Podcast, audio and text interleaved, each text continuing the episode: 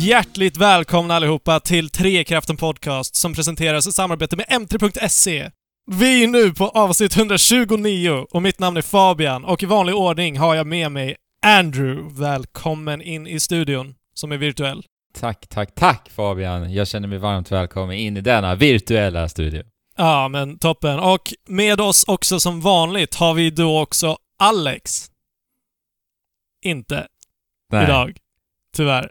Vad hemskt det där blev. Ja. Jag förväntade mig att Alex skulle smyga in med sin lilla röst nu. Ja, nästan lite jag också. Och Ja. förmodligen, alltså, det, det kanske var en riktigt, riktigt taskig fint för alla som vill, vill och förväntar sig höra Alex röst. Ja. Men, alltså vi är ju lika besvikna som, eh, Som, som någon annan, antar jag. Ja.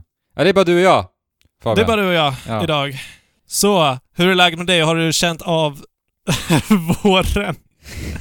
Oh god. Vi ska Nej. inte prata vi väder. går, vi går inte in på den. Vi går inte in på den. Det gör vi inte. Eh, hur jag mår. Ja. Det är det du vill veta. Ja, men Mm.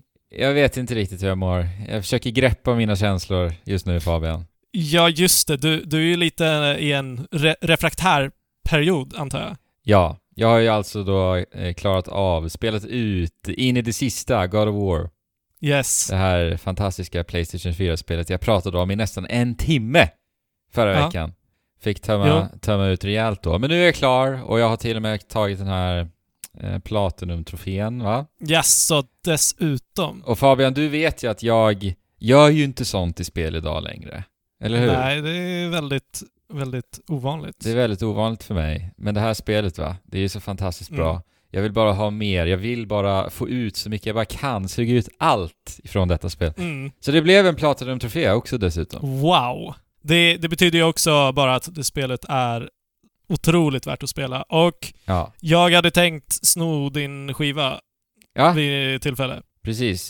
Du får faktiskt göra det nu Fabian. Det, du, Ah. Den är redo att hämtas, plockas upp utav dig. Ah, det är nästan så att jag sätter mig på tåget direkt och bara kör och betalar pengar och tid för att komma tillbaka med ett God of War. Det är värt att göra det Fabian. Gör det. Ah, Ja, jag får väl göra det. Det var en riktigt bra utmaning, eh, just Platinum-trofén. Mm. Saken är den att jag spelar ju alltså då på den tredje svåraste svårighetsgraden. Finns ju fyra. Mhm. Ingen trofé är dock dessvärre inte kopplad till någon svårighetsgrad. Nu när jag ändå så här gick in för att, för att verkligen erhålla alla troféer, då kanske jag ville också i och med det skryta lite va? Mm, Men det kunde du inte göra. Nej, det utan blir spelet inte bara det. lurar dig. Med tanke på att mina vänner, folket där ute på internet inte då kan se vilken svårighetsgrad jag faktiskt har erhållit de här på, så kommer ju inte då skrytet fram där, vad förstår jag menar?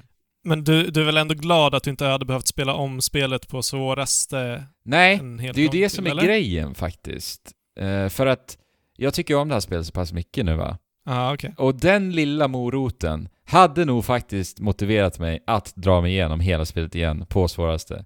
Inte en gång till Jo. direkt efteråt. Jag, jag tror det faktiskt. Nej! Jo. För att jag, jag streamade ju det här i söndags. Mm.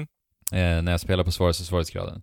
Och jag fan mig tycker det var förvånansvärt kul faktiskt. Alltså att det var mycket roligare att bara spela spelet för Nej, att det var svårare. Inte mycket roligare skulle jag inte säga, men jag, jag fann mig spela på ett annorlunda sätt just i striderna och jag tyckte Mm. det var riktigt kul. Det fanns en strid då till exempel som jag fastnade på i 40-45 minuter, helt galet. Bara en, en specifik strid liksom. Jag är ju så jäkla envis du vet, jag vill ju verkligen klara av sånt här. Och det var lite komiskt då för att jag såg en liten video från utvecklarna där de eh, precis just var i den här striden. I den här Okej. videon. Och det var alltså en video där de pratade om lite strategier i striderna och sånt där som finns Ah, ja. på deras YouTube då, Playstations YouTube. Och eh, då säger de då att det här är en av de svårare striderna i hela spelet om du spelar på den, den svåraste svårighetsgraden då som är Give Me God of War. Och det var ju den Ah, då okej. jag fastnade på i 40-45 minuter. Men jag klarade den till slut. Men det är precis i början då, eller? Ja, drygt två och en halv timme in någonstans. Två timmar ah, in. okej. För jag streamade i tre timmar någonting. Men då har du ju ändå det, då har du ändå det som liksom Precis. Eh, medalj. ja. det, finns, det finns inspelat att du har klarat det svåraste i hela Ja. spelet. Men eh, så att jag eh, velar, alltså nu ska ju du låna spelet av mig så att jag kommer inte spela igenom det på svåraste, men kanske någon gång för att bara återvända. Men jag hade velat ha faktiskt en trofé ändå.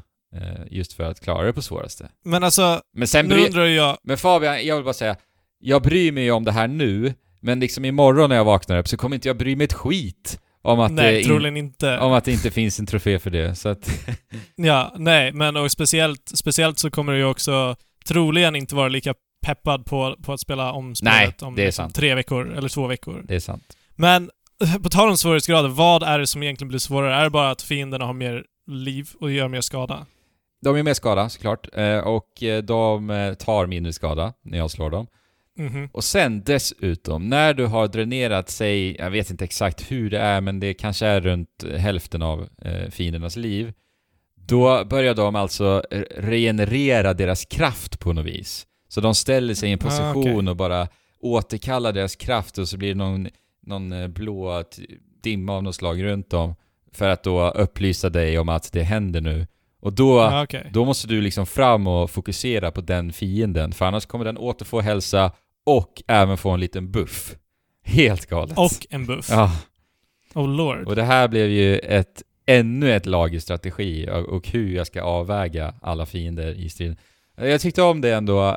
I början var det överväldigande för att det var ju så jäkla nytt och bara hur tänker ni of Santa Monica? Men sen kom man ändå in i tänket och eh, i förloppet där och det, jag tyckte det var kul faktiskt. Blev ju lite fräscht va? Det handlar om tre olika svårighetsgrader, eller? Fyra. Fyra. Mm. Och vad är det som gör det lättaste lättaste? Jag har inte provat det, men jag, ja, så jag skulle gissa att det är gamla klassiska. Mm. Du skadar mer, tar mindre skada själv. För vanligtvis brukar vi klanka ner på den här typen av design, att bara Mm. eh, bara göra olika spelupplevelser för, för att det inte liksom blir optimerat Mm. på något sätt. Och det blir inte...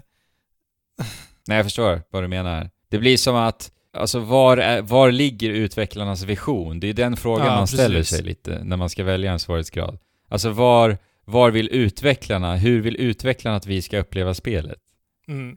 Och sen, sen så kan det vara spel som typ Tomb Raider där det bara blir mer träligt. Eller jag vet inte. Det gör ju att en typ av mer... Du, du måste spela mer försiktigt kommer in, vilket gör att liksom hela Mm. spelet blir helt annorlunda. Ja, Men må, många, många spel är ju bara att det... Du, du blir mer utsatt och fienderna är svårare att Mm. ta ner, vilket är i och för sig en utmaning. Jag vet inte vad jag vill komma med någonting. ja men typ i, i eh, pangarspel, då Mm. kan jag uppleva att svårare, svår, svårare svårighetsgrader faktiskt blir just väldigt tradigt. Det blir enformigt dessutom, just för att fienderna Mm. blir ju bara bullet sponges. Det handlar Mm. oftast bara om att eh, peppra dubbelt så mycket ammunition på dem för att få ner dem liksom. Mm. Och det tycker jag Och, och bli- det är i strider som eh, liksom inte, inte är intressant designade från första början. Men ja, det är ju från spel till spel. Och, Ja, men såklart. i och med att det här, det här ändå eh, bringar en helt ny mekanik Mm. Att ta hänsyn till så, så låter det ändå som att det är ett helt okej sätt att implementera Mm. svårare svårighetsgraden. Eller hur, Jo men hur det, du det? det skulle jag väl säga. Sen blir det just det här att jag spelar ju eh, något annorlunda på Give Me Mm. God of War Mode.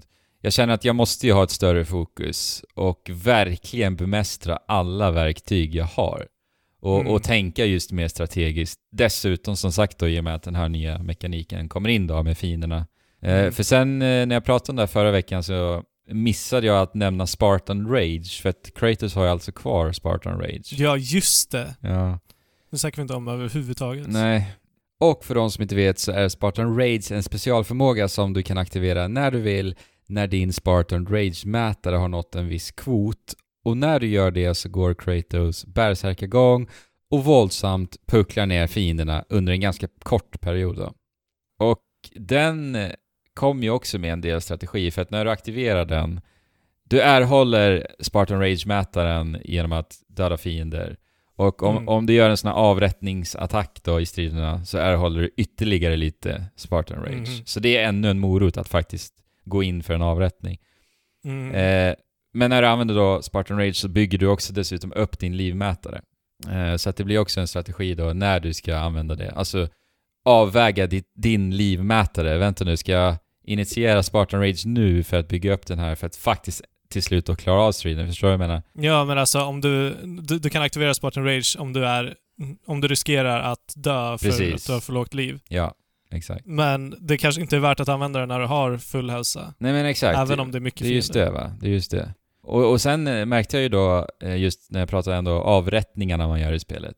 Mhm. Den eh, stundmätaren som krävs att... Det krävs att du fyller upp stundmätaren för att du ska kunna göra en avrättning. Och när du spelar på svårighetsgrader, i och med att fienderna då har mer liv och att de just då, som jag sa, regenererar deras hälsa och blir buffade eh, vid, när du då dränerar hälften av livet, då, Mm. då känns det liksom än mer viktigt och kanske än mer bättre att faktiskt gå för att fylla upp deras stundmätare och göra en avrättning, för att då får du ofta ihjäl fienden väldigt snabbt liksom. Ja, ja. Så att, eh, ja, det finns mycket ändå som eh, rör till det lite i striderna. Till det positiva då. Mm. Rör till lät nästan negativt. Men eh, vad, vad tar du med dig nu när du har fått smälta det här spelet i en vecka? Alltså, när vi ändå pratar strider då, också till att börja med.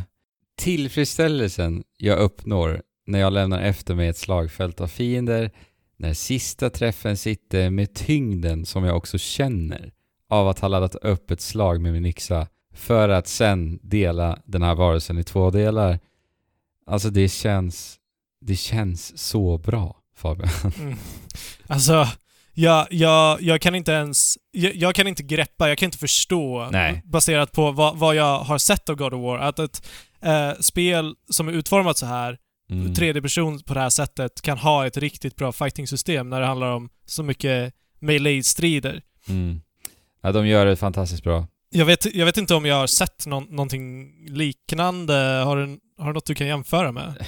Det är ju Dark Souls Ja. man kan jämföra det med, men det är just kameran, hur den är fastlåst och inzoomad Över axeln, typ. Ja, Ja. precis. Den är inte det i, i Dark Souls liksom. Eh, ja, men det är nog det jag kan jämföra bäst med, vad jag har spelat i alla fall. Mm, Okej. Jag Ba- vet bara- jag har hört lite jämförelser med Rise, men jag har inte spelat det. Rise. Ja, till Xbox och det kom ju till Ja, det PC där- också. Ro- romarspelet. Ja, men jag tror inte att det är på långa vägar lika bra. Jag har bara sett dem nämnas vid samma mening. Sen Nej, det har jag ju hört ska bara vara quick time events och Ja. inte så mycket mer väl? Nej, jag vet. Men Jag, det var länge sedan. Ja, det var det länge var sedan. länge sedan. det var väl en lanseringstitel till Xbox One, var det inte det? Ah, Ja, jo. Det ja. var det. Nej, men sen också, jag skulle väl kanske önska lite mer utav de här avrättningsanimationerna kanske. Men det minns jag att jag kunde applicera på alla God of War-spel egentligen. Alltså när det blir kanske lite tjatigt efter liksom, jag har ju spelat God of War nu i säkert Ja, när du har haft 50 ner timmar. din femtionde minotaur Ja. och det är samma avrättningsanimation. Ja. Kanske att de hade kunnat ta det steget längre nu, i och med ny generation. Ny modern teknik va Fabian? Ännu Ja, mer men precis. resurser. Ja, men och titta på Doom. Där har, Ja. vi, där har vi olika avrättningar beroende på om du kommer framifrån, från sidan, om du duckar, om du kommer från Ja. överifrån. Sen kanske inte de är lika cinematiskt ambitiösa i och för sig, men, Nej. men ändå ja. Självklart så kan man ju tycka att det borde funnits. Ja, eller ja. men! Det var eh, striderna. Du frågade om jag känner mig nöjd i stort. Eller någonting sånt sa du va? Nej, jag frågar vad du tog med dig tog efter med att du fått smälta det. Det finns ju en del saker liksom att önska i historien i stort va? Okej. Men det är ingenting jag vill ta upp här, utan det blir någon spoilercast fr- framöver får jag hoppas. När du också Ja. har dragit igenom det här. Ja, ja, ja. Men jag tror ändå, alltså det handlar ju mest om att jag bara vill ha mer. Mm. Men i stort så är jag jättenöjd. Och jag startade ju som sagt nytt spel när jag streamade då, eh, på svåraste svårighetsgraden. Och de här inledande sekvenserna man ser med Kratos och hans son Atreus, Mm. Alltså i det här narrativet så slås jag av också det här subtila berättandet. Jag var lite inne på det i, i förra veckan. Att, Mm, du berättade att Atreus kommenterar saker som... Ja, precis. Eller? ja, det går väl också in i det här, men jag tänker främst på just ansiktsanimationer, bli, Ah, ja. blickarna, man ser karaktärerna gör som förmedlar så mycket.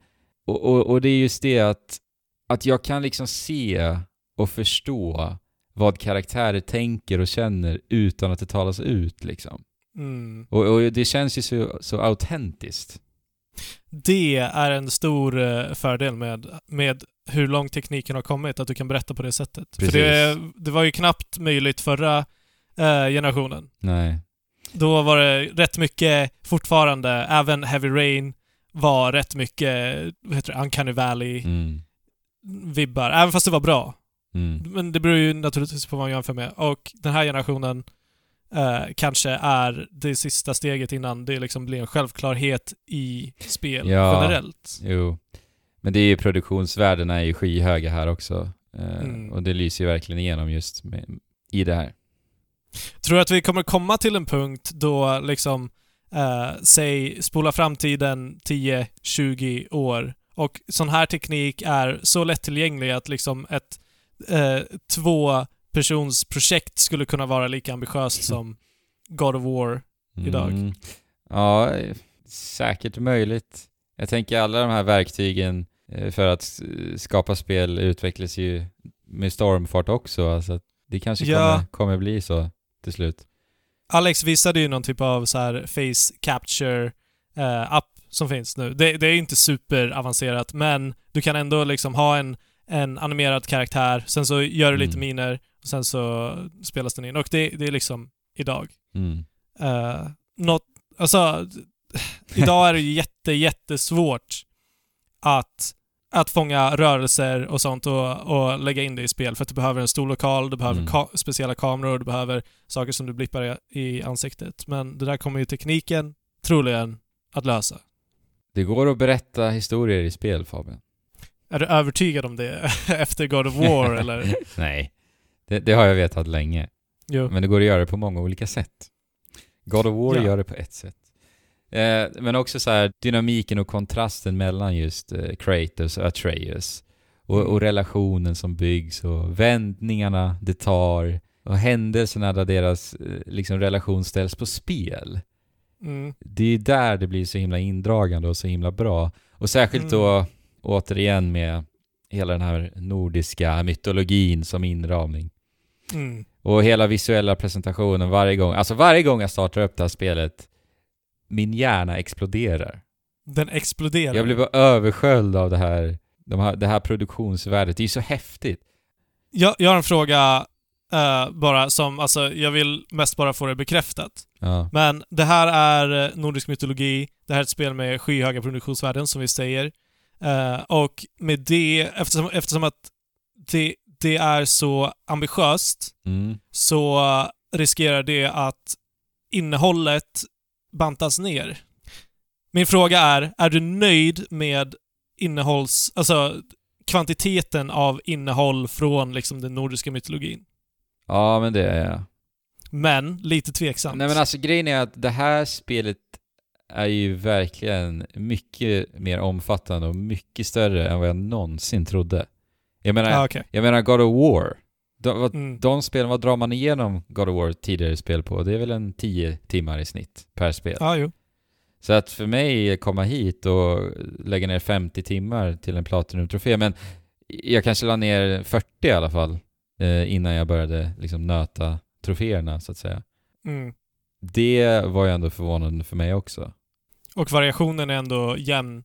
Det tycker jag. Men jag, som jag sa förra veckan, jag upplever inte det här spelet repetitivt. Nej. Och det är för att eh, striderna utvecklar sig hela tiden, spelet utvecklar sig, världen byggs ut, det hålls hela tiden väldigt intressant. Mm. Så för mig, nej. Och det håller sig fortfarande i samma eh, bombastiska standard som tidigare God of War-spel Ja, har gjort. inte riktigt lika kanske, men Kanske inte lika brutalt, eller ja, jag vet inte. nej. Jag ska du, inte- jag nej, ska inte du ska spela spelet Fabian. Ja. För sjutton. Ah, Men, bara, bara så otroligt pepp och nyfiken. ja. Men eh, en sak som jag också faktiskt ändå är ganska imponerad av, det är just det här eh, att vi har ju med oss våran son Atreus som är liksom en kompanjon. Och, och Mm. när man tänker en kompanjon som alltid måste liksom följa med dig på ditt äventyr i spel, det kan oftast Mm. bli väldigt så störande att vara i vägen till och med. Mm. så, sådana karaktärer.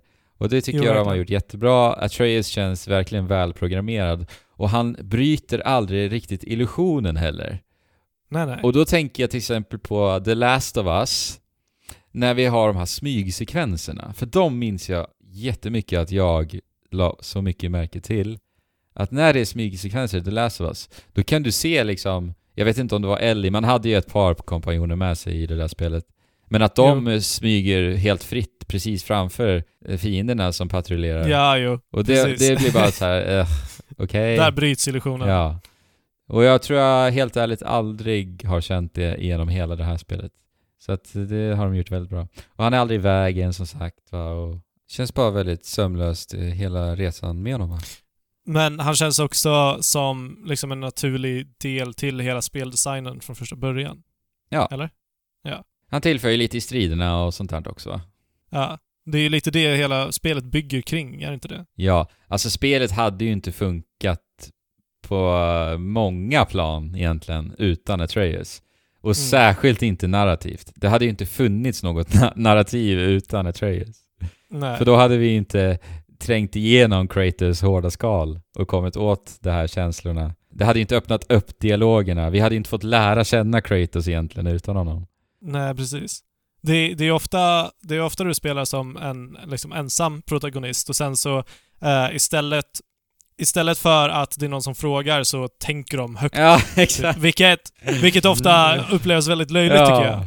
Ja, Eh, så det, det här är ju ett sätt att eh, kontra det. ja verkligen. Det hade, inte, det hade inte funkat om Krat- Kratos bara hade tänkt hmm, varför ser de här kistorna likadana ut? Ja.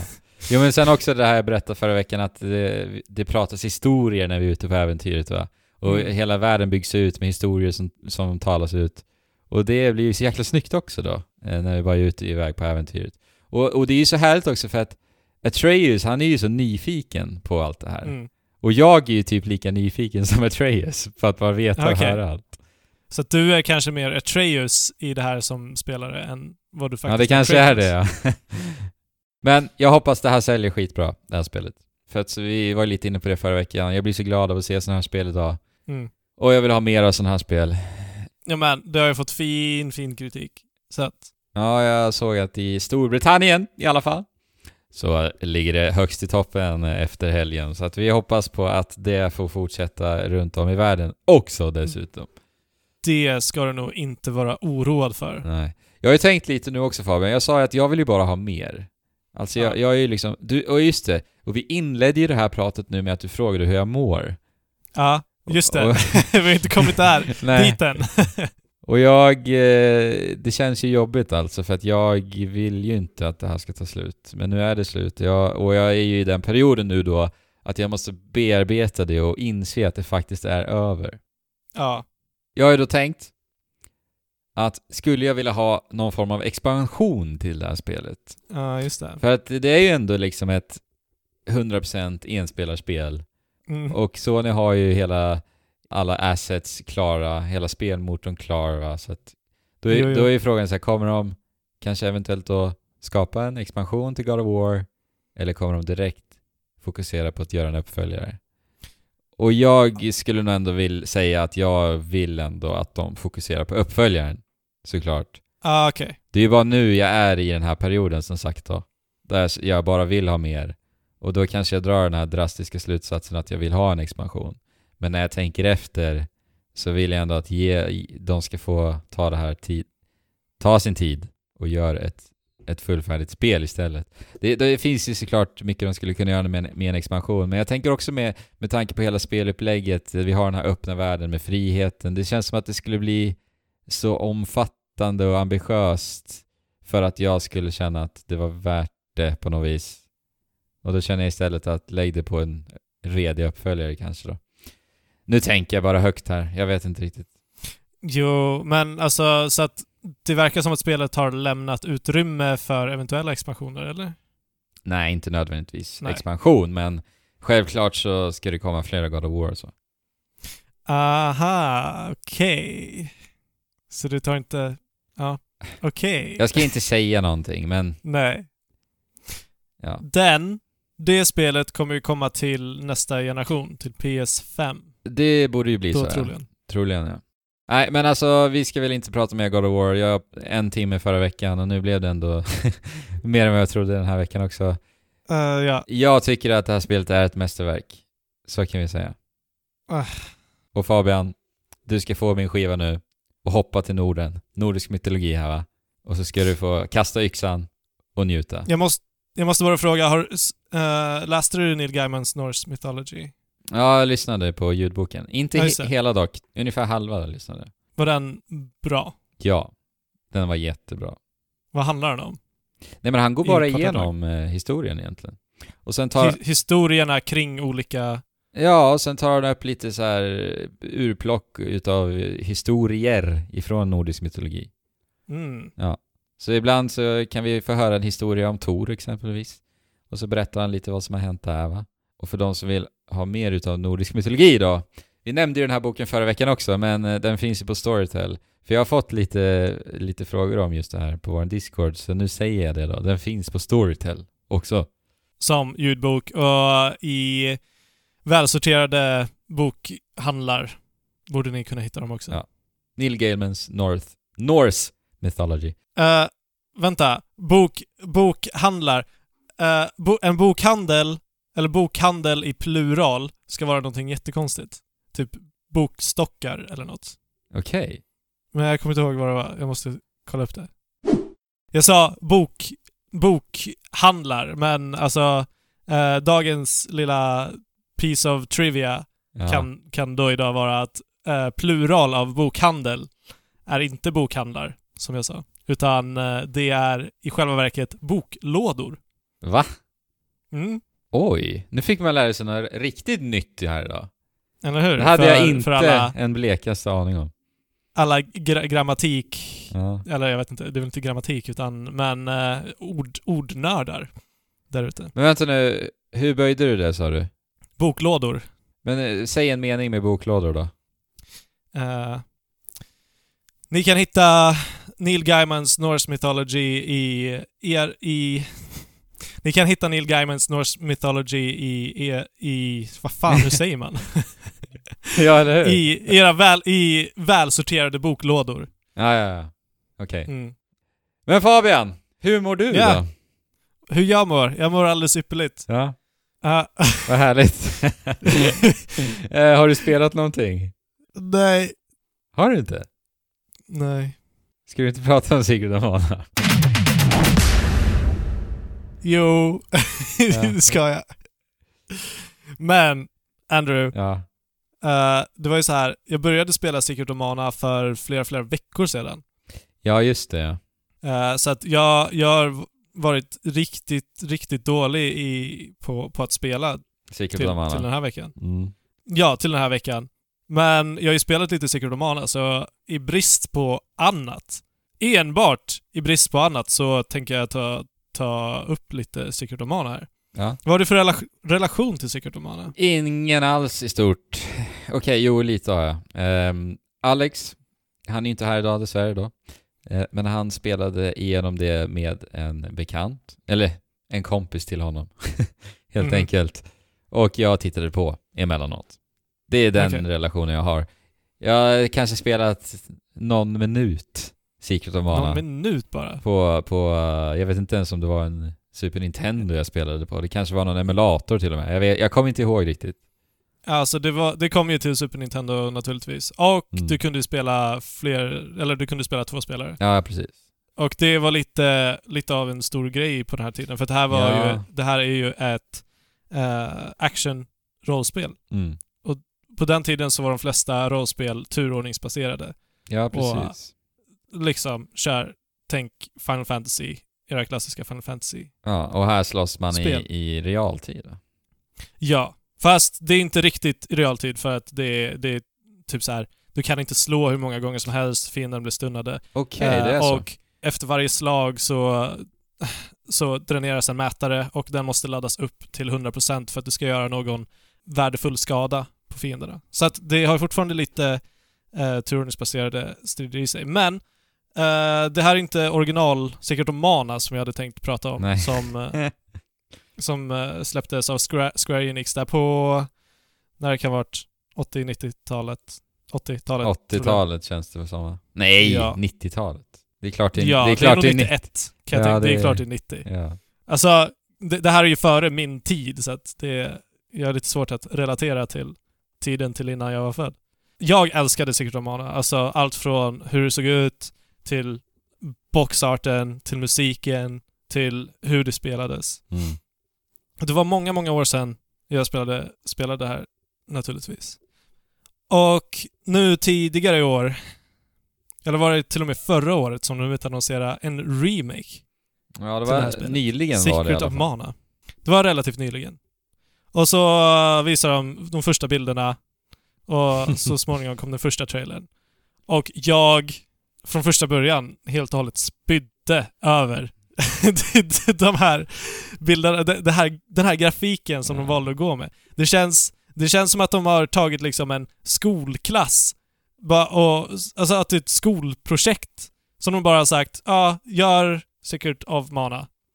Ja. Så här. För att ti- titta, om du tittar på bilderna, det är det värsta du kan göra med ett spel. Spe- och det, det spelar så stor roll eftersom att det grafiska från första början i det här originalspelet var en så stor del av upplevelsen och allting gick bara ihop. Eh, allt det estetiska gick bara ihop så himla väl och Mm. jag, jag, jag kommer fortfarande än idag ihåg de känslorna som jag hade till det spelet. Ja, men, ja, okej, men intressant. med musik och... Det är intressant. Hur du upplever det då med remaken. Är det totalt bortblåst nu då? Det är helt och hållet totalt bortblåst. Ja, ja vad intressant då. För att Mm. alltså när jag tittar på den här nya grafiska stilen, det, det Mm. känns liksom motbjudande. Ja, alltså, eller hur? det är så här, jag vill inte ta del av det här. Jag vill inte vara Nej. där. För det är, det är verkligen groteskt fult. Och sen, och sen så ska du se när det här faktiskt är i rörelse och när de pratar med varandra och eh, det, det är fult av många anledningar. Ja. Men det, det mesta är väl att de, det, det är voice acting, men eh, ingen rör på munnen. Det, det var en stor grej på internet. Varför? Eh, Varför? En liten, en liten grej. Eller, de kan röra på munnarna, men de rör sig inte synkat till, till hur de pratar. Men det- alltså, det, det är typ som små, små dockor. Det känns som en dockspel Men, av dåliga polygoner. men var det röstskådespel i första? Nej, Nej, varför implementera det? Nej, jag vet inte. Alltså, jag vet inte. Jag, eh, jag, jag testade på engelska naturligtvis. Ja. Och det är cringe city. Ja. alltså, jävlar vad det är dåligt. Fy Så jag alltså. bytte naturligtvis till japanska väldigt fort. Ja. Och då, då kan jag inte avgöra om det är cringe eller inte riktigt. Nej. Men det, det låter ganska bra Okej, ganska bra. ändå. Men grejen är att det här är så mycket bara copy-paste. mm. Det, det känns som allting bara är samma sak, fast de har klätt om det i den här fula eh, skruden. Ja, ja. Så, så alltså i första, i första spelet, eller i originalspelet så utspelas det ju cutscenes. Att så här, folk... Du vet som det skulle kunna vara, som det var på 16 bits tiden att eh, du hade spritesen och de så här sprang runt och gick om varandra. T- Tänk om de får panik, så ja, kanske de springer precis. i cirkel. Ja, precis. Bara. Och Mm. det är fyrkanter, så de springer i fyrkant och inte en cirkel, tror jag. Eh, exakt det här sker i det här spelet också, Aha. när de får panik. Men i den här grafiken som är liksom 3D, så att de bara springer runt. Och det är, det, är ingen sens alls. Alltså vad tänkte de? Nej men jag vet inte. Det känns, så, sen- det känns så förhastat det här jävla spelet. Ja men det, det känns inte genomtänkt Nej. överhuvudtaget. Alltså, de vill naturligtvis eh, att folk ska känna, känna nostalgi över det här. på något sätt. Naturligtvis, Ja. för det är, det är en re-release, det, det är, eller Ja, det är en remake. jo, precis. Ja. Men som sagt, hela min nostalgi är bara körd ner i marken. Så jäkla djupt. Ja. Begraven bland maskarna. Alltså jag förstår ju dig till 100% när du säger så. För det, det, Men- det räcker ju för mig som, ut, som utomstående som inte har någon relation riktigt. Att bara titta på två bilder och förstå. Det räcker ju liksom. Jo, men det, det här skulle vara lite som att de skulle ta Kratos i det här nya spelet Ja. och göra det till någonting riktigt fult. Ja. ja. Men, men okej, eh, vi, vi snackar om att det är fult. En, en stor del av, av anledningen till varför jag känner så starkt inför det här är om du tittar på konceptkonsten till originalspelet. Den ja. är så, så, så, så, så, så vacker. Och det är så det var i mitt huvud när jag spelade originalspelet. Men det här är så vitt skilt från Mm. det. Och jag antar att det kommer lite från lite från kulturella skillnader mellan... För, för du, du kommer ihåg Megaman? Ja, precis. Mm. Megaman, alla här tänkte sig ju att han var en supercool cyborg. Ja. Medan eh, när Inafune fick möjlighet att göra honom, gö- göra Megaman i eh, liksom bättre grafik så valde han att gå med en väldigt söt, chibi stil. ja, precis. Vilket många, många fans inte höll med, med, höll, med om. Så, äh, jag vet inte. Det här kanske är så, de, den visionen som de Ja. första utvecklarna hade. Men jag hoppas verkligen inte det. Och varför göra en så otroligt fin box art? Ja, och och, koncept. Konceptkonst. Ja. Och sen, ja, nej, det, det är verkligen... Jag vet inte vad jag ska säga Nej, jag vet inte. Nej men, spelet i sig, det, det känns också när du spelar det bara B, för att enkelt beskriva det. Ja. Det är så här hitboxes är otydliga och, och det, det, känns, det, det är liksom inte anpassat efter den här nya stilen på något sätt. För det här spelet funkar så att du bara har en attackknapp. Mm. Och när du trycker på den så attackerar du. Och ibland så utför de specialattacker som inte har samma liksom hitbox som dina vanliga attacker. Så att även om du skulle eh, landa slaget med ett vanligt slag så kanske inte landar det när de gör sina eh, eh, slumpmässiga specialattacker eh, och lite sånt. Och sen är det typ så här, load zones är odefinierade. Okej. Du- Vad menar du då? Eh, så att var, varje gång du eh, till exempel går in i ett hus så går du in genom en dörr. ja. Men, men eh, du, du, du, du kan inte trycka på dörren för att gå in i den som man tänker att det ska vara, utan så fort du går bara lite för nära dörren så går du in i det och då så kommer laddningsskärmen och sen så går det över till nästa scen.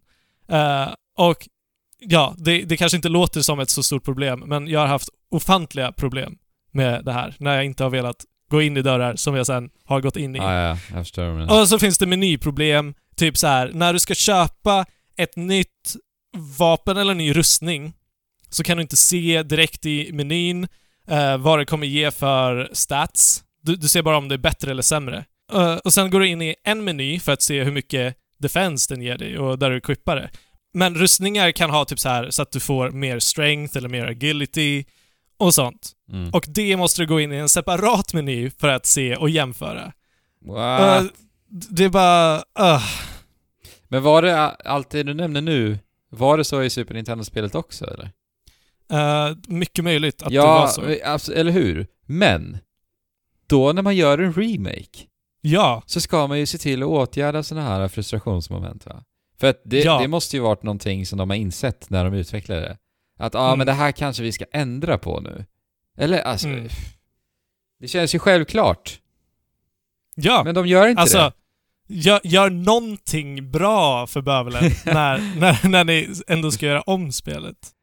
Jag blir upprörd av att prata om det här Fabian. Jag har liksom ingen relation till varken Super Nintendo-spelet eller till det här va? För, mer än bara ett par bilder i stort. Men ja, eh, det slutar inte där.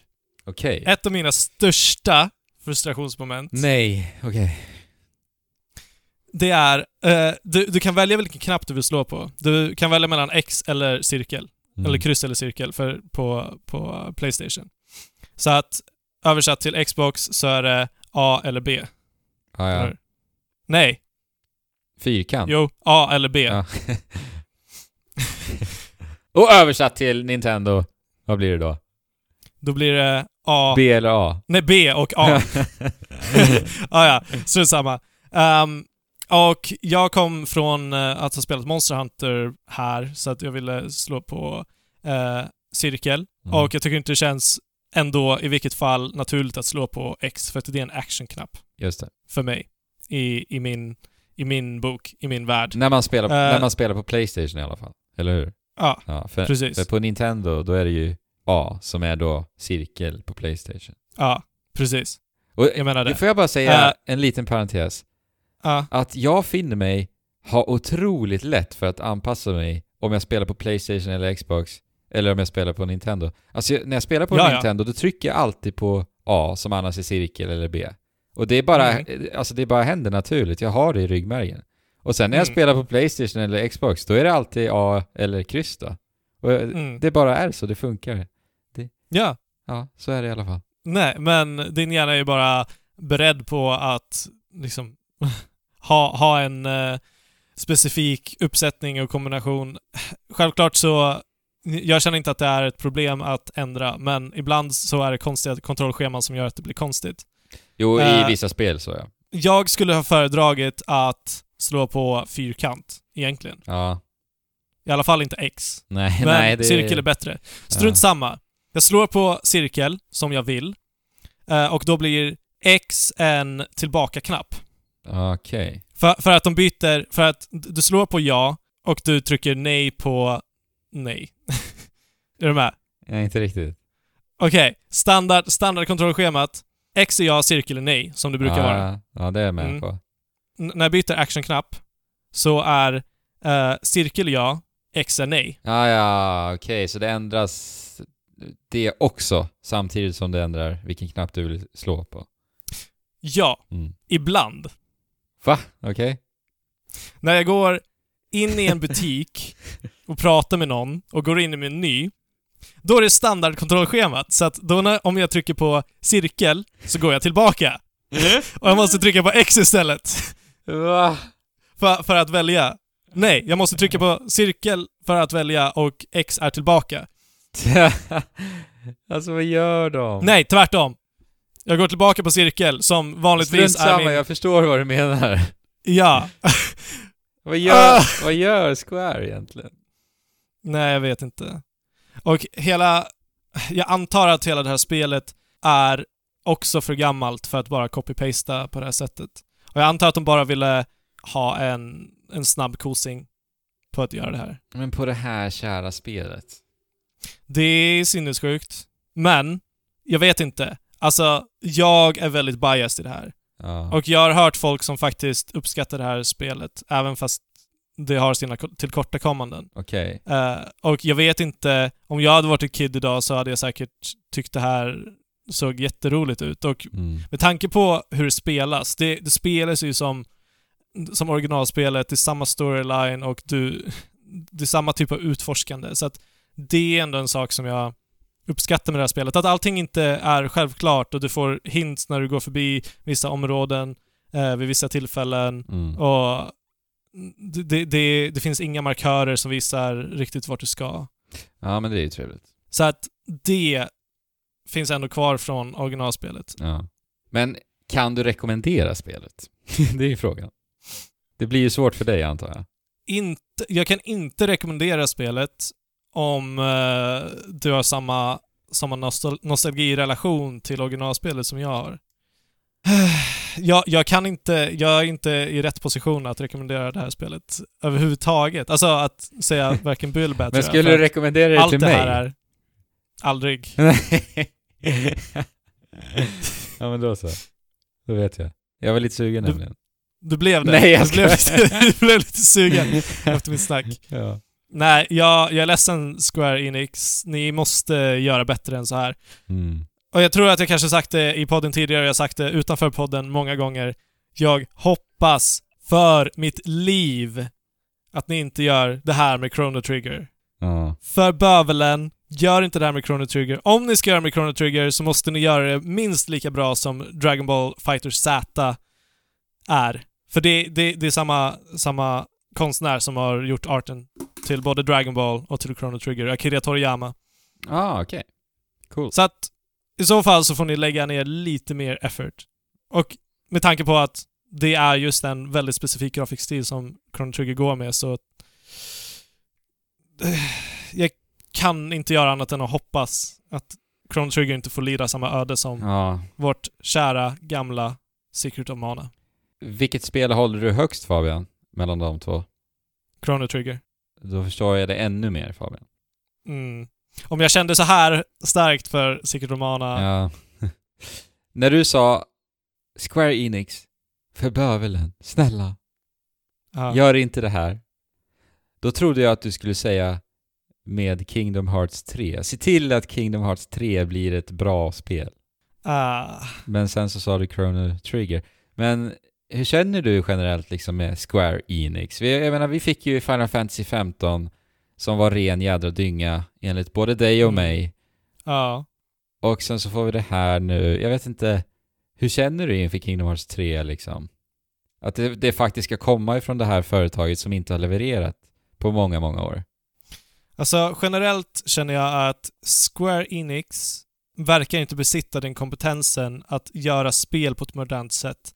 De- Nej. De kanske fortfarande kan göra spel på det sättet som de alltid har gjort det, men jag förstår inte riktigt när du tittar på typ alla andra stora spelföretag som har liksom anpassat sig med tiderna Mm. eh, och liksom försökt hitta nya vägar kring det som den pro problematik som inte fanns när du gjorde spel i två dimensioner. Ja, precis. Riktigt. Me medan Square Enix verkar inte ha följt, följt med på den vågen av något Nej. sätt. Och det, det är absolut inte omöjligt för dem att komma tillbaka på banan Mm. igen. Och i och för sig, de gjorde ju trots allt Kingdom Hearts 1 och 2. Ja, precis. Kingdom Hearts, det, det kanske inte, det, det är inte världens bästa spel på något sätt, men det, det har också ett värde i liksom sitt upplägg. Eh, och jag har haft väldigt kul med, med att spela det tidigare, men jag vet inte om, om de kommer göra exakt samma sak igen. Om jag kommer känna att det är lika givande som det brukade vara. Nej. Och eftersom att det har varit under utveckling under så pass lång tid, precis som Ja. Final Fantasy 15, eh, som från början hette Final Fantasy Versus 13. Så jag är väldigt skeptisk. Jag kommer spela det, jag ser fram emot det, men Ja, det är det där männet. mina då. förväntningar är låga. Ja, och alltså när jag tänker på Square Enix, Square Enix storhetstid, det var ju ändå den tiden då, väl, Fabian? När, när vi då fick som sagt 2D-spelen, de pixelerade 2D-äventyren. Final Fantasy, Chrono Trigger, Secret Mm. of Mana, allt det där va. Och det var ju väl också då många spelare där ute insåg att wow, spel kan faktiskt berätta fina historier, bra historier. Ja, verkligen. Men då undrar jag ju nu liksom, för det är väl kanske mycket där också de inte har hängt med i utvecklingen. Att, Jo, att, definitivt. att de har ju varit väldigt duktiga då, jag har ju inte spelat de här spelen själv, på att skriva, alltså bra dialoger. Alltså på specifikt då skriva bra dialoger, bra historier. Mm. Mm. Men nu då? I modern tid när vi faktiskt gör så mycket mer med berättandet. Det ska vara röstskådespelare, det ska allt vad det är va? Är det där mycket av det som de inte hänger med i helt enkelt? Men sen är det ju också mycket det spelmekaniska för mig tycker jag. Men Ja. Alltså det spelmekaniska har inte hängt med, men du har väldigt rätt i att liksom tidigare så lämnade det väldigt mycket åt fantasin Exakt. och det, exakt. det, det var ju deras fördel medan nu när du ska göra ett spel så som Final Fantasy 15 så, så kan du inte komma undan med det. Nej, precis. Ja, Square Enix Step it up, please. och I know you can. gör Fabian nöjd med Kingdom Hearts 3 senare i år, om det nu kommer i år. Det har de väl sagt nu till och med? Har de inte det? Ja, vi får se. Ja, vi får se. Ja. Jag har inga förväntningar på release överhuvudtaget, Nej. men E3. om det kommer i år så eh, hoppas jag att det är färdigt. Ja. På tal om Final Fantasy 15, det har kommit jättemycket nytt material till det. Ja. Kunde inte bry mig mindre alltså. Jag kunde inte bry mig mindre, men någonstans så är det ändå någonting som säger mig att jag går miste om det och inte riktigt... Alltså för att de, de tog ju bort ett helt parti och grejer och typ så här försöker lappa ihop det i efterhand på något sätt. Ja, det där... eh, kapitel, vad det nu var, 11 eller 13 eller något sånt där. Ja, De skitsamma. har väl ändrat Ah, ja. det. Ja, Jag vet inte. Jag kommer inte spela det nej. Ändå. Skit. Så. Skitsamma, vi struntar i Final Fantasy Square nu. Och så rör vi oss mot lite nyheter. Vi har en nyhet idag Fabian. en nyhet. En nyhet. Är det en E3-nyhet? Nej. Nej. Eller nyhet är väl inte det här egentligen. Eh, men eh, det har ju då ryktats lite här ute i spelvärlden den senaste veckan om att Call of Duty för i år, alltså Call of Duty Black Ops 4, som skrivs Call of Duty Black Ops I, I, I, I. det är inte felskrivet alltså. Nej. Det, Nej. det är liksom logon för Black Ops 4. Ja, och sen så när de kommer med Black, Black Ops 5 så kommer det vara ett snedstreck genom dem Ja, istället. precis. Eller så lägger de bara till en. Så- Så fortsätter de bara lägga till. Så fortsätter det. Så får man sitta och räkna. Ja. Black Ops 1, Ja, 2, precis. 3, 4, 5, 6, 7, 8, 9, Jobbigt att jobba på spelbutiker då och så kommer, en, Ja. så kommer grabben in. Hej, jag vill ha Call of Duty Black Ops 13. Ja. Så tar du fram alla upplagor så får du liksom räkna dig fram till. Ja. Ja. Eh, ja, Call of Duty Black Ops 4. 4. Det ryktas om att Call of Duty Black Ops 4 kommer att skippa enspelarkampanjen i år. Jaha ja. Ja, De kör en Star Wars Battlefront. ja precis. Star Wars Ett. Battlefront 1 ja. Och det verkar ju då som att istället så kommer det träda in ett Battle Royale-läge Oj. som kommer utvecklas utav en separat spelstudio. Och så då kommer det vara, eh, om det här stämmer nu, det här är ett rykte, Ja. 17 maj så kommer vi få reda på allt. Då är den här fulla avteckningen som, Ja. som sker världen över då. Eller Ja. på webben världen över. Men på en plats i världen sker den. Jo. Eh, jag skulle ju komma någonstans när jag sa det där. Men Battle Royale, det var det jag nämnde, visst var det så? Jo, det är klart. Och jag, alltså min tanke, min spontana tanke är ju ja. Alltså Activision, ska ni, ska ni tjäna pengar, Precis, det är det jag känner också. gör det här. Det här, det här kommer att sälja som smör. Ja. Det är så många som har en så stark relation till Call of Duty-varumärket. Om ni kan göra ett riktigt bra Battle Royale, sa jag Call of Duty? Ja. Mm. Om ni kan göra ett riktigt bra Call of Duty... Fuck! Nu! Om ni kan göra ett riktigt bra Battle Royale-läge Till Call of Duty. till Call of Duty Ja. eh, och sen fortfarande ha samma liksom multiplayer-komponent som, som de alltid har haft. Mm. Det, är, det är en guldgruva, tror jag. Jag tror det också. Alltså, Call of Duty-spel har ju alltid varit uppbyggda på tre pelare. Det har ju varit enspelarkampanj, fler spelare och även ju det här zombieläget. Mm. Och då antar jag då att de helt enkelt bara kommer ersätta, om det här stämmer återigen, eh, enspelarkampanjen så har de kvar ändå tre pelarna, som sagt. För alla de är Ja. ju liksom flerspelare centrerade. Och det Mm. är ju där det spelas, det här spelet. Det är där det blir en Ja. snackis, det är här det säljer va. Och, och, jag, Ja. och jag tror ju att, men det här vet ju alla och det är klart det kommer ske. I, både EA, Activision och Ubisoft kommer ju hoppa på det här tåget. För det, det är liksom för hett med Battle Ja. Royale-lägen. Alltså det här är en trend och de känner ju doften av pengar på långa vägar. det är ju det de gör. Jo, men, jo, men det är klart. Ja, Sen är ju bara problemet att de ska göra det riktigt väldesignat också. ja precis.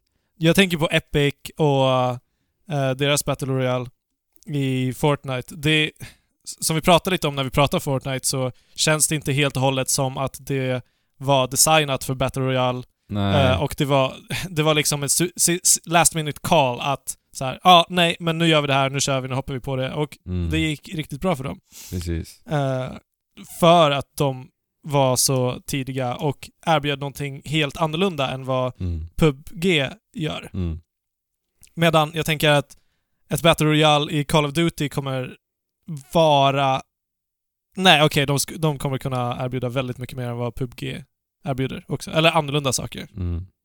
Så, ja men frågan blir ju liksom, kommer de göra sin egna tolkning, sin egna grej utav konceptet? Eller kommer det vara mer liksom lukrativt för dem att bara plagiera rakt av det här vinnande konceptet som är PubG och Fortnite? Att, men jag menar då, att räcker det att vi har det här skyhöga produktionsvärdena, AAA-produktionsvärdena med den här väl, välpolerade spelkänslan som ändå Call of Duty besitter? Ja. Alltså, jag vet inte riktigt. För mig känns det trist liksom. Men nu pratar vi också om pengar som ska mjölkas här. Och jag tänker marknadsföringsmässigt kanske det... Alltså är det bra eller är det dåligt om de marknadsför det som att det är PUG eller... for- Alltså förstår du? Alltså det är ju en fråga liksom hur de kommer avväga hela läget i så fall. Nej men, jag tror att de kommer implementera liksom saker som eh, de använder i resten av spelet Ja. i Battle Roy- Royale-läget. Så att det kommer vara väldigt annorlunda. Mm. Men all, idag vet alla vad Battle Royale handlar om, eller vet i alla fall Jo, det är sant. att det är ett buzzword. Ja, det är sant. Och att kombinera då eh, för alla de är miljontals av spelare som spelar Call, of Duty, kombinera det med Battle Royale, Mm. BAM, Ja, det räcker väl att... Det räcker ju liksom att säga det finns ett Battle Royale-läge i Call of Duty. Man, Mm. man behöver inte förklara mekaniker och hur de kanske gör det annorlunda, eller om de inte Nej. gör någonting annorlunda. Det räcker att de bara... att det finns i nya Call of Duty. Så att, ja, det är sant. Mm. Och sen, eh, en, en sak som kan hålla dem tillbaka, eh, som gjorde Fortnite väldigt framgångsrikt, är att Fortnite är gratis. Mm, just det. Precis. Och PubG blev väldigt, väldigt stort på Twitch, så att, så att många köpte det helt enkelt. Mm. Ja, fast jag tror ju att Call of Duty är ju för stort. Jo, Det är ju världens största, största spel, så det kommer ju sälja... Alltså, det kommer att sälja. åh, jag kan inte ens tänka på hur mycket det kommer sälja. nej. Alltså det, det känns ju verkligen nästan, det är naturligt ändå, känns det för mig, att de faktiskt gör det här steget. För att jag menar, tittar man på Call of Duty, de har ju statistik, självklart, på hur, hur mycket, i vilken utsträckning enspelardelen faktiskt spelas. Alltså titta Mm. bara på trophies och achievements till exempel. Du kan ju se där Mm. vilka som har låst upp liksom, de troféerna att spela igenom kampanjen. Och jag antar att för dem är det ett businessdrag. Alltså så är det ju. Och jag, och jag tror ju inte... Jag har svårt att se en enorm summa pengar för dem av Call of Duty-spelare som bara köper för kampanjen. Alltså det är ju... Ja, nej. Det svindlande lite eh, konsumenter som gör det. Ja, Och dessutom så tror jag att det kostar väldigt mycket Precis. mer än vad det smakar exakt. för Activision att göra det. För att det är så svårt att sätta upp någonting bra. Och jag menar, Infinite Warfare, som jag spelade senast, det, det var bra för att vara action-rökare. Mm. Men de, de har ju lagt ner så mycket resurser på att, på att få ihop det till en, liksom, ett mediokert enspelar Ja, eh, spel. När de istället kan lägga de resurserna på, på någonting som folk faktiskt bryr sig om. Och jag menar, alla de här set-piece spektakulära sekvenserna i Call of Duty, de är nog inte så billiga att utveckla heller. Nej, nej, jag menar det. Och det är liksom synonymt med enspelarkampanjer i Call of Duty idag. Att de, Mm. de måste ju finnas i stort sett. Så att ja... Och nu kommer det här gå in i Battle Royale-läge, in i multiplayer-delen istället och in i zombie-läget. Så det känns ju verkligen ändå ganska naturligt, måste jag ändå säga. Ja, verkligen. Alltså för att de är inte bäst. De kan inte, de kan inte slå något idag. Liksom, ändå. även, fast, även fast det är väldigt eh, spektakulärt och coolt och häftigt. Ja. Så jag vet inte, alltså bry, bryr sig folk? Ja, Generellt. eller hur? Det är det jag undrar också. Jag har ju svårt... Alltså visst, självklart kommer det finnas de som gör det. Men den skaran Jo, människor är nog väldigt, väldigt, väldigt minimal alltså. I förhållande till resten av spelarbasen. Ja. Och sen, jag menar, förstå hur mycket pengar de kan mjölka här. Också med eh, kosmetiska prylar och allt vad det är till alla herregud, olika ja. spellägen. Det finns ju mycket Ja. pengar för dem att hämta. Och sen har vi ändå, vi har ju Naughty Dog fortfarande, vi har Sony Santa Monica, vi har Nintendo som ändå fortsätter att leverera AAA enspelarfokuserade spel. Så det finns ju ändå mycket att hämta i spelvärlden idag va? Jo men det gör ju det, Ja. och det är det som känns... Spel, spel har sedan en tid tillbaka liksom förlorat sin definition på något sätt. Och branchat ut, växt ut till att vara så många olika saker. Mm. Och eh, indiespelen kommer ju fortsätta leverera toppkvalitet på enspelarspel också såklart. Så att Mm. Call of Duty får gärna för min del vara 100% eh, fler spelarspelande. Ja. Håller med. Sen är det ju intressant att se ännu längre utveckling fram då. När kommer då i så fall liksom EA hoppa på det? Och även, eller eventuellt då även Ubisoft och sådär. va?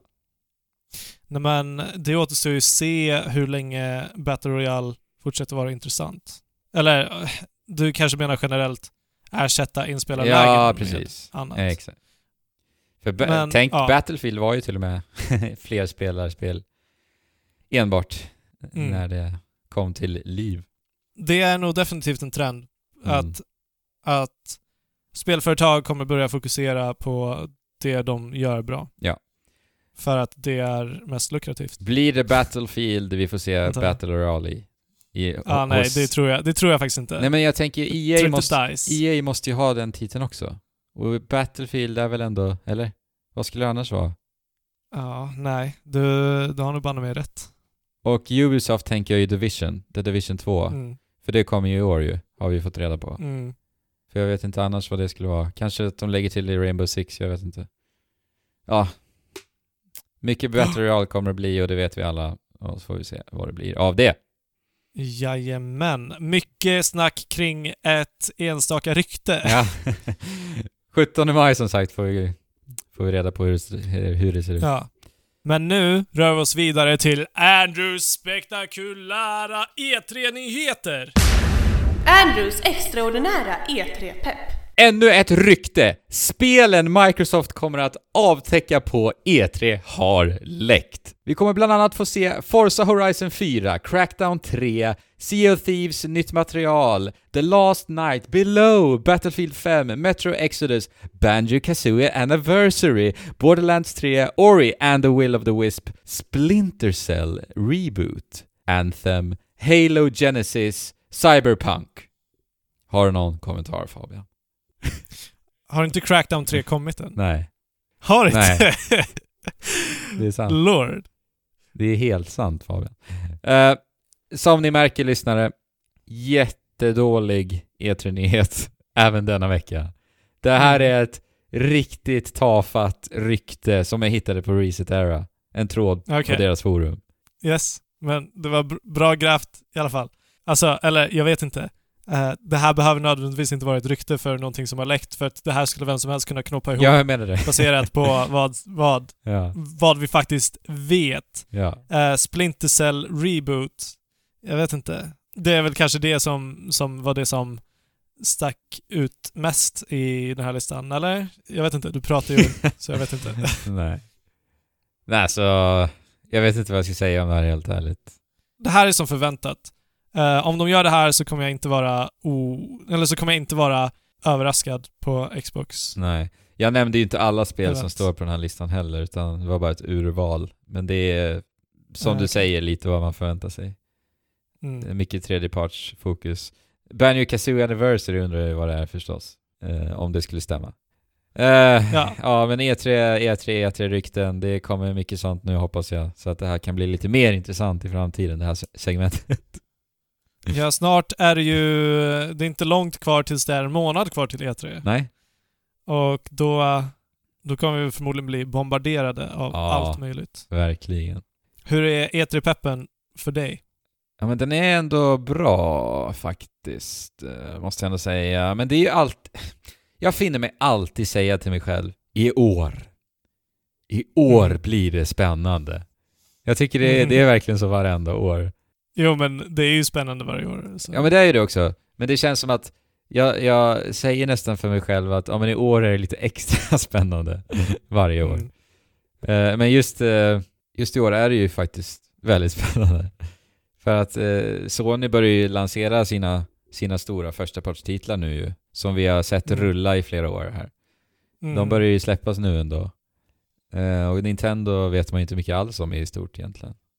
Nej. Och Microsoft, vi har hört dem pratat om eh, förstapartstitlar, kommer finnas ett eh, mer fokus på och allt va. Mm. Så att ja, Ja. det är spännande. Det är spännande. Kommer du sitta bänkad? Ja, ja, det är liksom...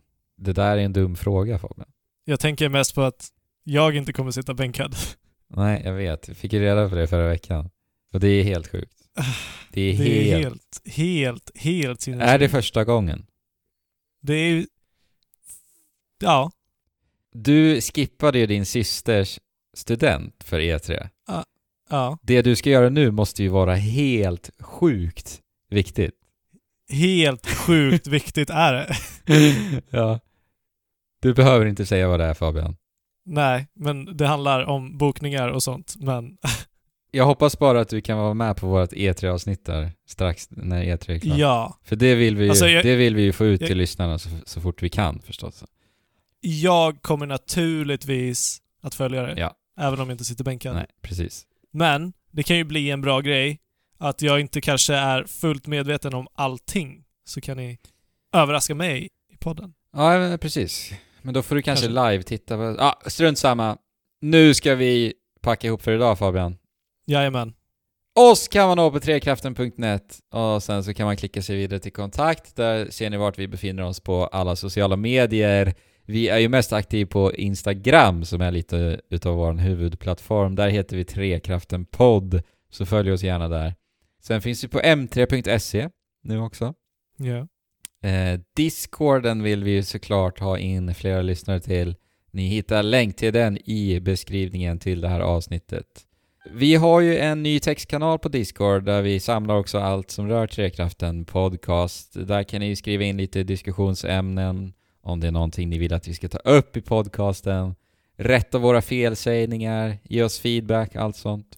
Ja, var lite mer en dynamisk del utav hur denna podd utformar sig. Det blir stream på söndag också och då säger jag håll utkik på våra sociala medier för information om det. Men det är söndag som gäller i alla fall.